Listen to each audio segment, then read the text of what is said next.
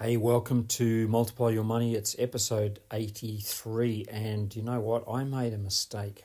I've got to confess, I made a mistake. Uh, yesterday, I got so excited about uh, the topic, I lost count of what episode I was up to. And I said yesterday, or in the previous episode, that um, it was episode uh, 81, but I'd already done that twice. So we're at episode 83. So the last episode was actually 82. Okay, thought I'd just clear that up.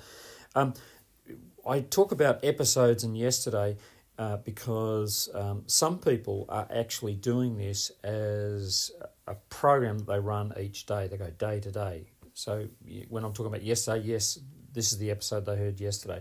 Now, some people don't want to do it like that way, so which is why I'm not drip feeding it down day by day. I'm just uploading the episodes, and you can listen to as many or as little as you want.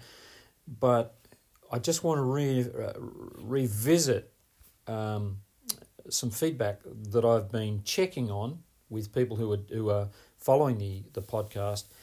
It, the people who are getting the best results from this podcast are doing one episode a day, and integrating the information, thinking about the information during the day. There's no point just jamming all this information in your head and yep, got that, got that, got that. I'm consuming the information, but I'm not doing anything with it. My experience hasn't changed. And that's what you're looking for. I'm learning the stuff, but I'm doing the stuff and my life is changing. You're looking for those three things. So, yesterday I told you about a couple who had racked up £41,000 in credit card debt. And I also said how they got out of it. They played a game called the 10% reduction game.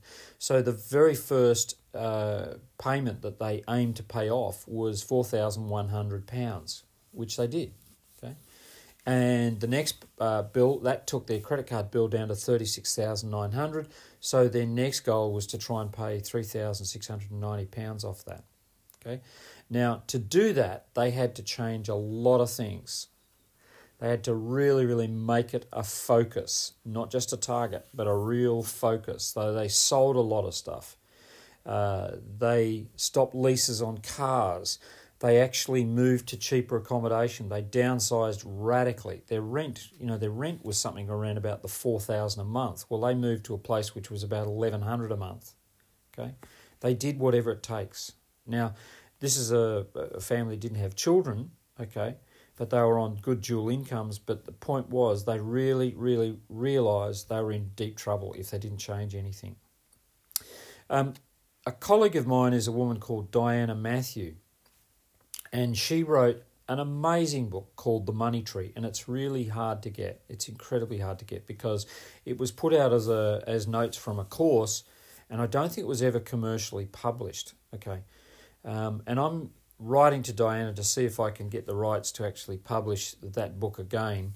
Uh, but I haven't. Uh, uh I'm still in negotiation about that. But it's such a wonderful book. But Diana tells the story that I'm driving home from work, and I black out at the wheel of the car, and it's a new car. Uh, you know, i have just leased it recently, and I'm driving along, and I blacked out, and that accident left her with repair bills, but she then discovered that the car was uninsured, right? So um, she'd taken out insurance, which she thought covered her vehicle, but it only covered damage to the other person's vehicle, right? And she then negotiated with the finance company to repay that debt, and then a recession hit, and she lost her job. Um, so she was uh, retrenched. And then that led to missed mortgage repayments. And then the bank moved in and foreclosed on her property. And by this stage, she's now $8,000 in debt. She's barely making ends meet, and there was no possible way that she could catch up in the foreseeable future. Okay. The first thing that she did was she listed all her debts and what she thought was a realistic time frame to try and clear them. Okay? And then she divided her after tax income into three groups.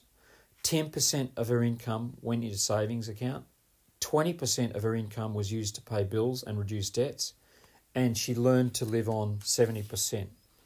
In fact, she had to adjust that so that 10% went into savings, 30% was used to pay bills, and she then learned to live on 60%.